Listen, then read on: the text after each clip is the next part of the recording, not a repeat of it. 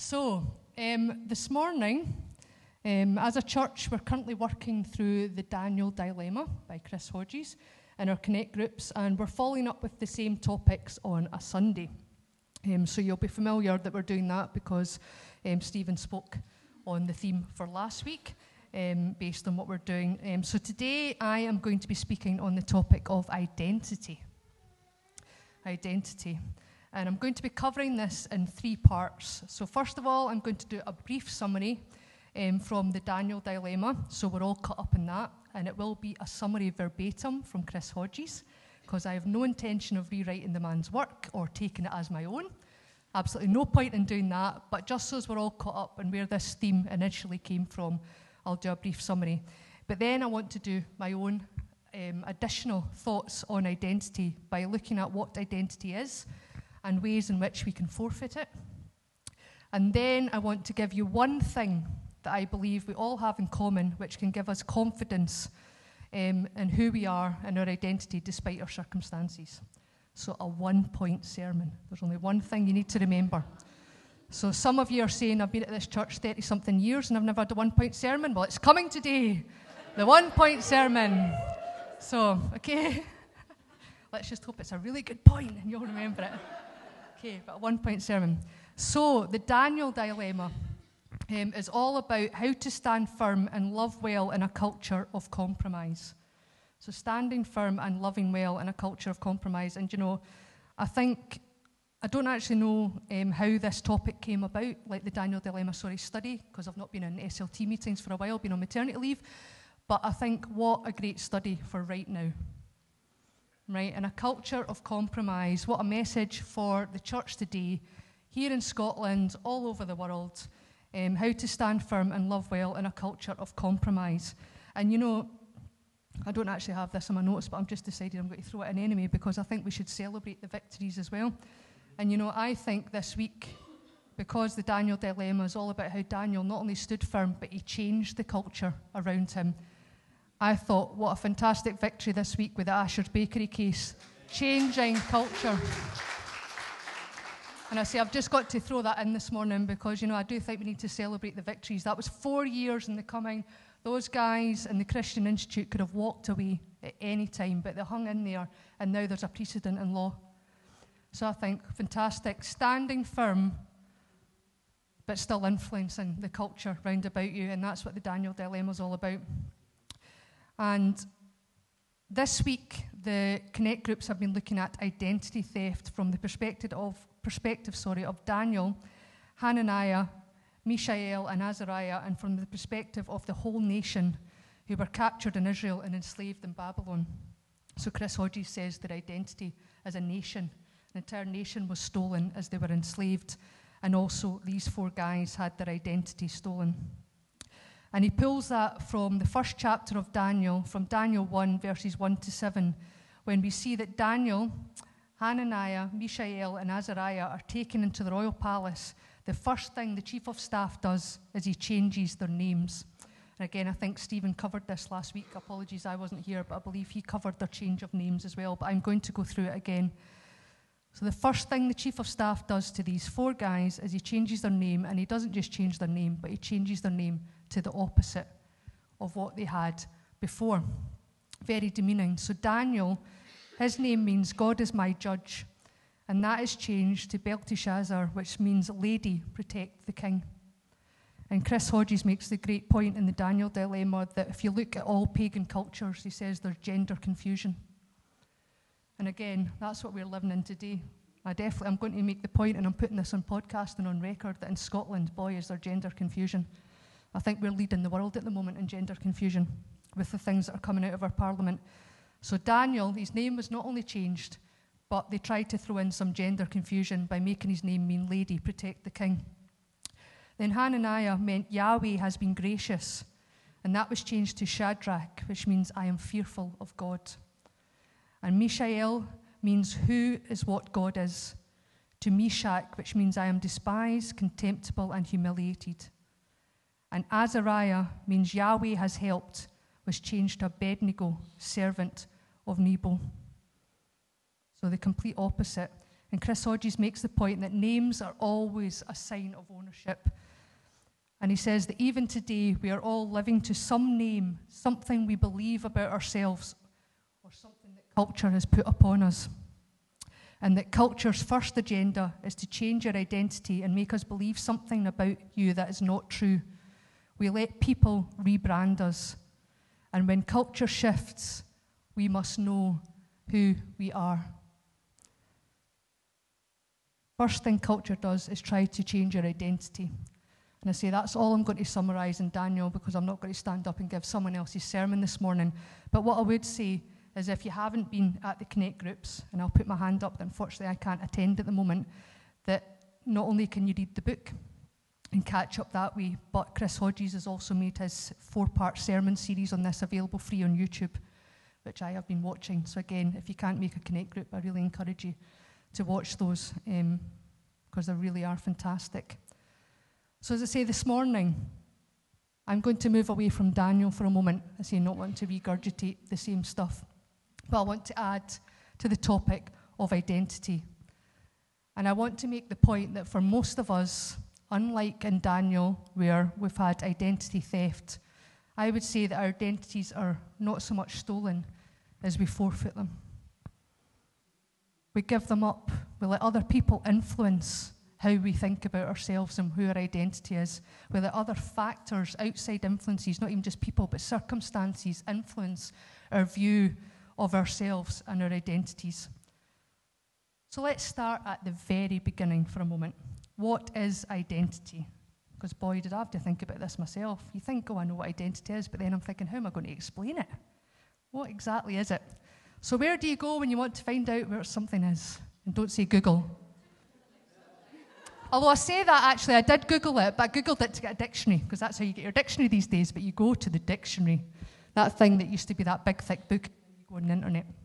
Okay, so the Cambridge Dictionary says that identity is who a person is, or the qualities of a person or group that make them different from others. So, who a person is, or the qualities of a person or group that make them different from others. So, our identities are basically very complex. It's not just one thing that makes up our identity, not just one characteristic or role. And in fact, we like it that way. Let's all admit it. The last thing we want is to be thought of as simple people that are just one dimensional. We quite like to be complex because we like to be as unique as possible, don't we? We like to think of ourselves as being quite unique and different from other people. So, identity is crucial to us. And in fact, it's so important that have you noticed how popular things like DNA testing services have become all of a sudden? You see adverts on TV all the time, and these things are very popular. Find out your ethnic background. You know, what countries and parts of the world make up your DNA, and these things are huge at the minute. And people tracing their family trees and watching Who Do You Think You Are? I love that show. Anyone else? You know, and we're all obsessed with who we are. I want to know who I am because it's part of me, it's part of my identity. And another show I love watching as well is Long Lost Family. Any other fans of Long Lost Family? My husband can't understand why I continually choose to watch shows that make me cry, including Call the Midwife, which makes me cry every week. So, but that's a female thing, isn't it? And it comes from exactly the same place that says, I want to watch this film because I need a good cry. It's a thing, isn't it? Sometimes we just want to cry as well. It's weird, we can't explain it, but that's what how it is. Sometimes you just want to cry, get out your system. So yeah, Long Lost Family, a show that makes me cry all the time. And you know, I was actually watching the American version of Long Lost Family during the week um, on TV, and one of the girls on there was looking for her biological mother, and she said one of the reasons she wanted to do this, and again, this isn't unique to that episode, you hear it all the time in these types of shows, but she said these words I need someone to whom I can identify with. She says, None of my family looks like me. You know, they were all over six feet tall, and she was five feet. They all had, you know, blue eyes, and she had brown, etc. And she says, I just want to meet someone I can identify with. And I say, I was preparing for this sermon at the same time during the week, and I thought, you know, that's what it's all about, isn't it? someone we can identify with, and that's why all these things like DNA and tracing family trees is so important because the identity is at the core of who we are. We not only want to know who we are, but we also want to know who we can relate to as well around us. You know, as the dictionary said, qualities of a person or group could be your family, doesn't have to be family as well, it could be another group as well, though, you have something in common and you say, I identify with you, I want to spend time with you. This is really important that I'm like you in this respect so I can, you know, socialize or, or be as a family, whatever it is. So, identity, crucially important. And it's so important, that's the reason that it's the first thing that culture tries to change. And like we've just looked at in the Daniel dilemma, you know, what are the things that make up our identity? Well, the first thing is our name. You know, it's crucial that we have identity, we have a name. And you know, when I was younger, um, I got called all sorts of different names, and very rarely Dion. Okay? For people that didn't know me, that is. If you knew me, obviously people knew it was Dion. But you know, I'd go to the dentist or something, and people would call out my name from a sheet or whatever. And the amount of times I got Diane, if I had a pound for every Diane I got, because people would look at it written down and they'd just think it was a typo. They wouldn't even try and pronounce it. They would just like, Diane, whatever. So I got so used to this. And then when sometimes people would have a go at it, to be fair, and I got Dione and all sorts of pronunciations, you know, and um, so, you know, constantly trying to tell people, no, it's Dion as in Warwick, yeah. That was how I used to always have to tell people, which then led to a whole other conversation about, oh, were your parents big fans? And I'm like, no, I was not named after Dionne Warwick, but that's the name. So, um, so I say lots of different names. And now and then I went to school, high school in particular. Some people just started shortening my name without even my permission, but they just like DD or D and all this. And I go, do you know, I hated that even more actually. And the reason I hated it was because if it was just D, then it could be Diane or Deborah or any of these names beginning with D. And there's absolutely nothing wrong with these names, if that's what you're called. They're all lovely names, but it wasn't my name. And I actually, despite all the problems with people getting it wrong, actually liked being Dion. And I liked being slightly different. You see? So I wanted to be called Dion. I wanted my full name because it made me, you know, it was part of my identity. And I say, and the less people that had it as well, then it made me special. You see? So I liked that. So names, very important. And yeah, and I have to say, actually, as well, the Lord's got a sense of humour because now Dion is quite common. And people do tend to know my name and see it written down. But I've now got a married name that no one can pronounce. So, yes, I've had Lemur, Lemaire. Um, for some reason, the hospital at St John's love a Lemaire. So, um, makes me very French. I'm Dion Lemaire. um, so, yeah. So yeah, the Lord's got a great sense of humour. When he didn't, you know, I should be a Smith or something. So I finally got a name someone knows and understands. But there we go. So, what other things make up our identity? Nationality. Now, that's a huge one, which actually follows on very nicely from Lemaire, you know, and the fact that I've ended up with an African surname. But yeah, nationality is huge, and for us Scots, I've got to play the Scots card a minute, so apologies for anyone that's not Scottish, but my goodness, is that not a huge part of our identity? Right, you know, freedom and all that stuff. It's inbred in us, you know, and I just need to hear the mass pipes and drums. I know I want to sway and everything, and oh, it gets me going. Come on. You know, I even find myself supporting football teams when they're Scottish, even though I hate football, because it's, oh, come on. You know, in rugby, I don't understand a thing, but come on. You know, it's inbred in us, you know. And, you know, I'm not going to make any political statements from the platform because that's not what this platform is for okay, ever. And I'm saying that just in case anyone misconstrues my next statement. But you know, I was telling my non Scottish husband the other week that, you know, I think regardless of your political opinion and what side of the divide you're on, because let's face it, there is only two sides politically in Scotland at the minute. You know, two camps, that's it, nothing in the middle. Then, despite, I say, regardless of where you fall in there, and I call that head nationalism, okay, I think, though, if we were all to admit it, we're all heart nationalists, regardless of political opinion. I say, as us Scots, there's just something that says we're Scottish first. You know, no matter what happens, saying where you stand, and I'm, I'm not going to say any more than that, or I might actually stray into territory by accident on the political front. But you know, I do. I think we're all heart nationalists, regardless of politics. You know, and as I say, it's just hard to explain. You know, and maybe it is because we're small, therefore we want to fight even harder. I don't know, but I say it's just it's part of being Scottish, and we love it. And it's so important to us that even means that our men will wear skirts. It's important. You know, men prepared to wear skirts because that's part of our national identity and we love it.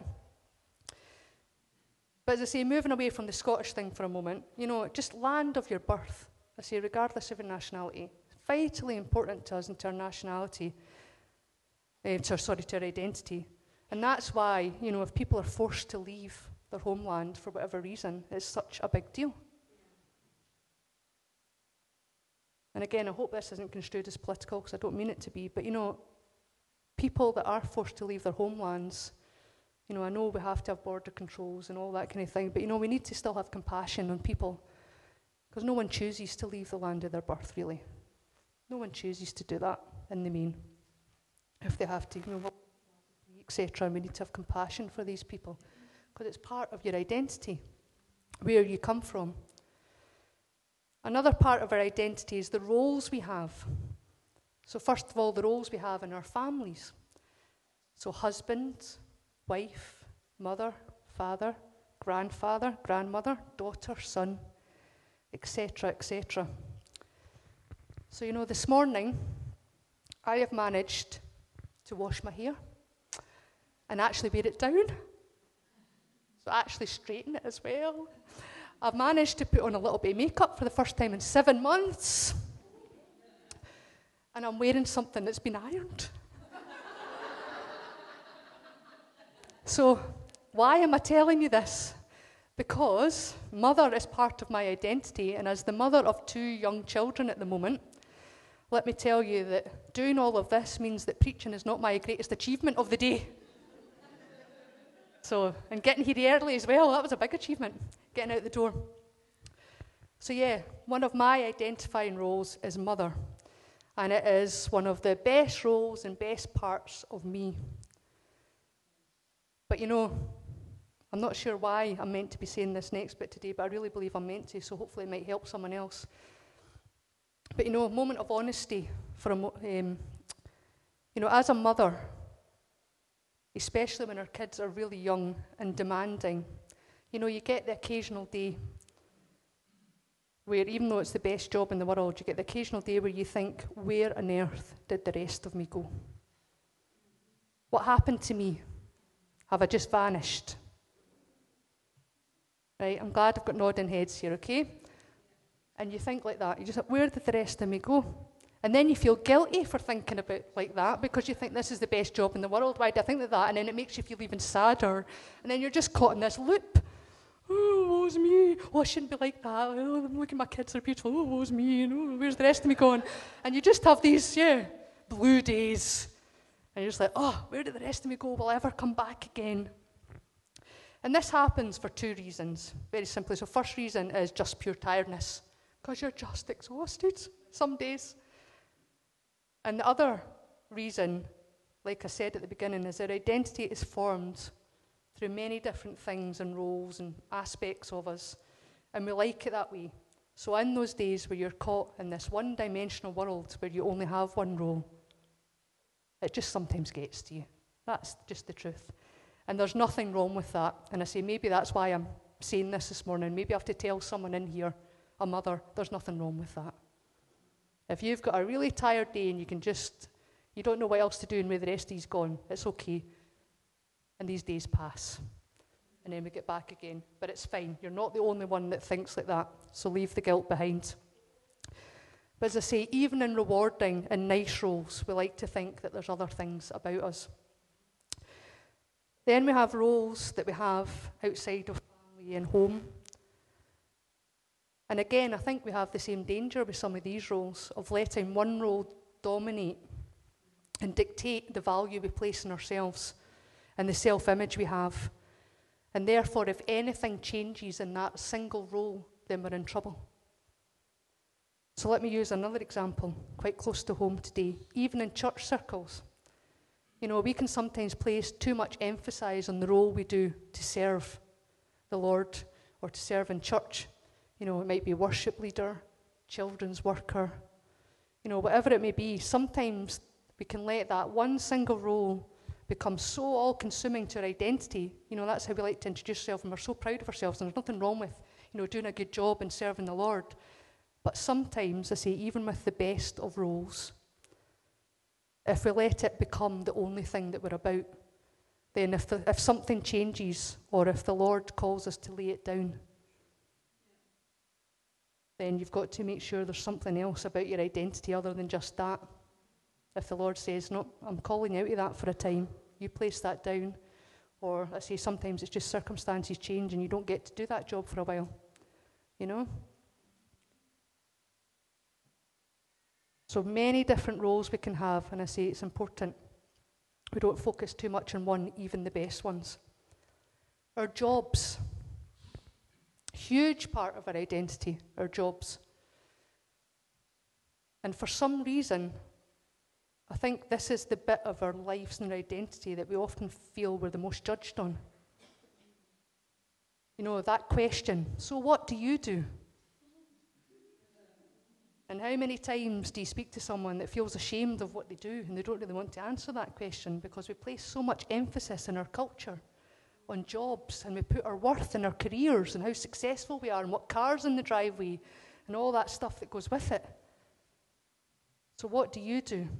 And then, if we don't do anything, if we don't have the ability to work, has a huge impact on our self worth and our identities. You know, you're made redundant or you become disabled and you can no longer work. Where does your self worth come from if you can't provide the same way you used to provide for your family? Forms a huge part of our self confidence and how we think about ourselves. And you know, most of you will know because I've spoken about it before, but you know, I've been through a number of job interviews over the 12 months before I went on maternity leave, trying to secure a job um, before I was made redundant.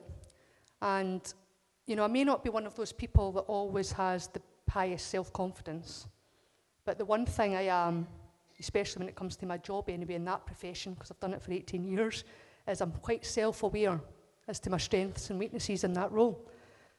Excuse me.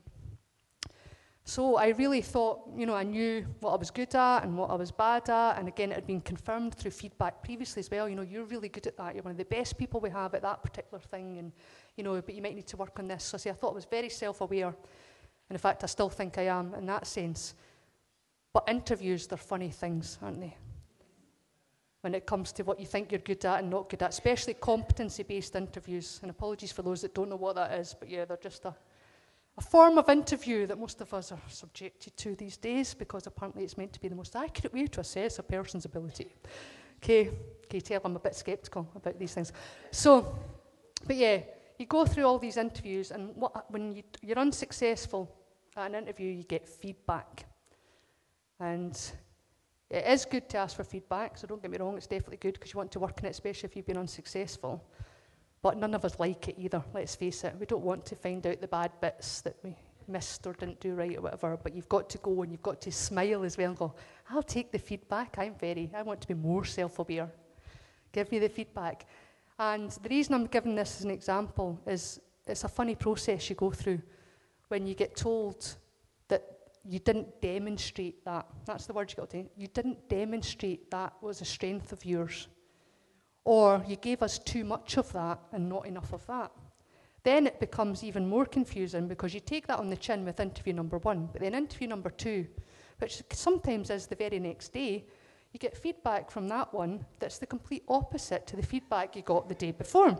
So all of a sudden, your weakness is your strength again, and then your strength is your weakness, or you didn't demonstrate that, or someone says, I want you to mention that more in your future interviews, so you do it the next one, and they say, I wish you hadn't mentioned that because it's not their preference. So I say you go through this roller coaster, right? And you're left at the end of it, and say, this is why I'm saying this now, not knowing if up is down and down is up, and you know who you are.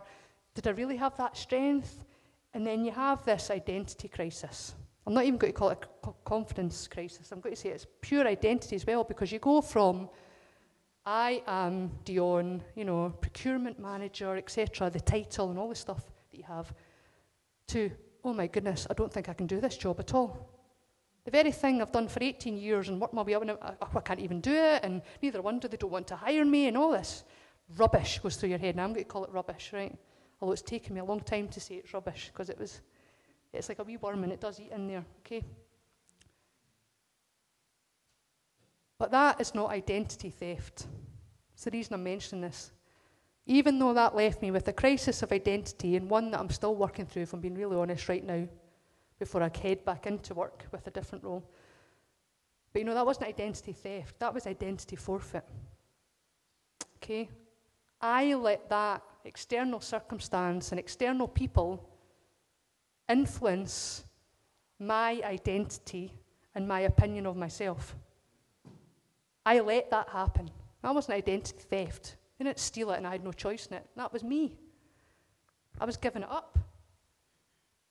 I let it eat away at me and, and just confuse me and you know, mess with my head. And this can happen at other times as well when people just say things to us, you know, negative things that are spoken into our lives, and they can last years or lifetimes even. These things can eat away at us. You know, it could be a bully at the school. And I'm speaking to everyone here now as well, not just those that are still at school. Right? I bet there's people in here can remember something said to you at school and it's still in there. Okay? Something said to you at the school just or said in general terms, you know, you're ugly, you're useless, you can't do that, you're never going to make it, you're dumb, you're stupid. All these things that can be said to us, and sometimes as well, you know, it's said by loved ones, and they're not even meaning to hurt us sometimes, but sometimes our loved ones can even say daft things. And we'll never know sometimes the impact our words have had on someone else because, say, we might think it was a throwaway comment or not really realise how it came across. And then that just lives with someone. And it lives on and on and on, and it can, you know, they take on and it forms part of their identity, like Chris Hodges was talking about in the Daniel dilemma as well. You know, things people attach to us, or sorry, we let them attach to us, they form part of our identity. So do not let anyone or anything cause you to forfeit your identity. And you know, I only see one way we can really stop this from happening. Because I think there is one external influence that we should always let inform our identity, and that is the Lord Himself. Because people are always going to let us down, even the best of people, and even people that we love, and we'll even let other people down. You know, there's always going to be times where we're just going to be as supportive and encouraging as maybe we should be, but the Lord is always going to be rock steady there, loves us, as we've said already this morning, no matter what. He's the one that should form our identity.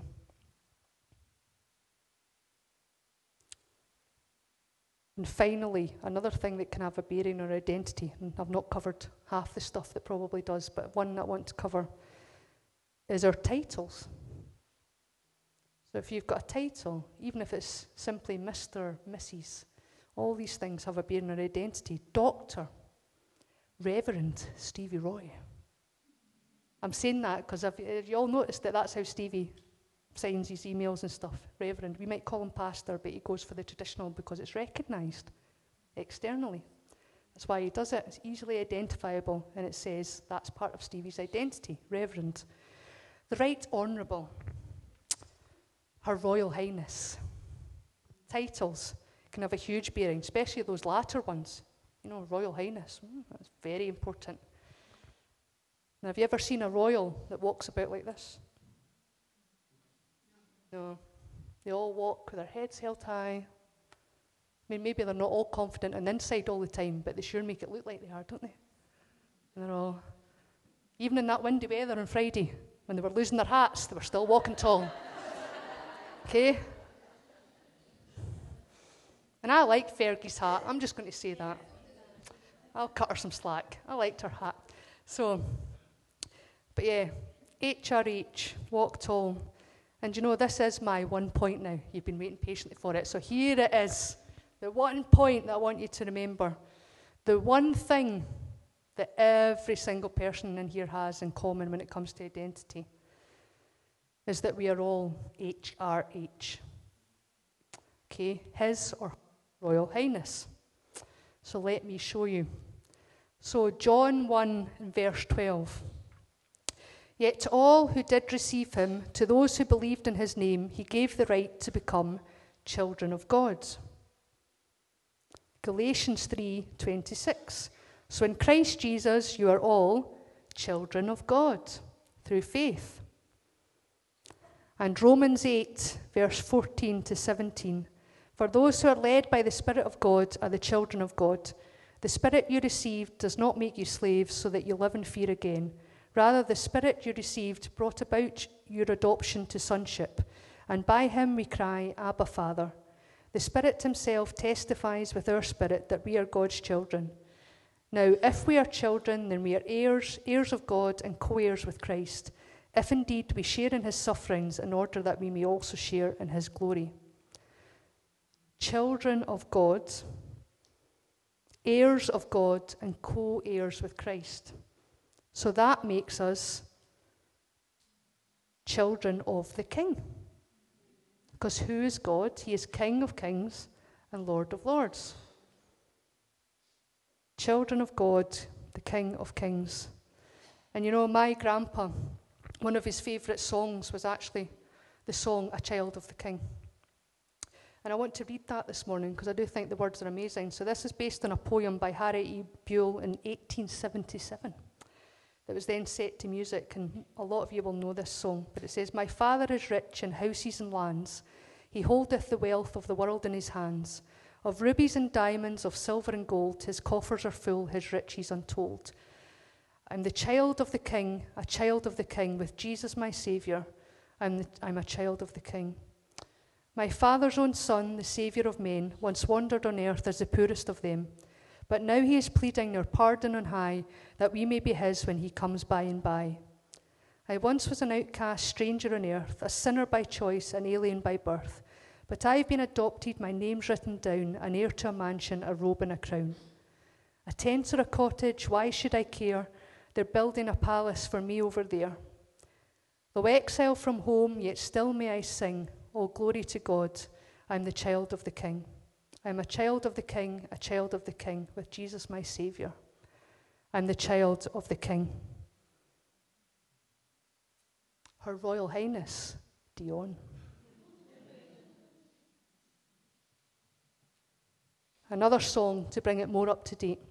You know, Mary and Stevie were at Jarrod Cooper's church last week. And um, some of you might remember when Jarrod Cooper came to the church here, and we'll know, therefore, that he is the um, songwriter of King of Kings' Majesty. And that is one of my favourite songs. Um, and I think some songs have such an anointing on them that they'll stand the test of time, and I firmly believe that's one of them. I really do. And um, there's one line in that song that gets me every time I sing it, and it's the line that says, In royal robes I don't deserve.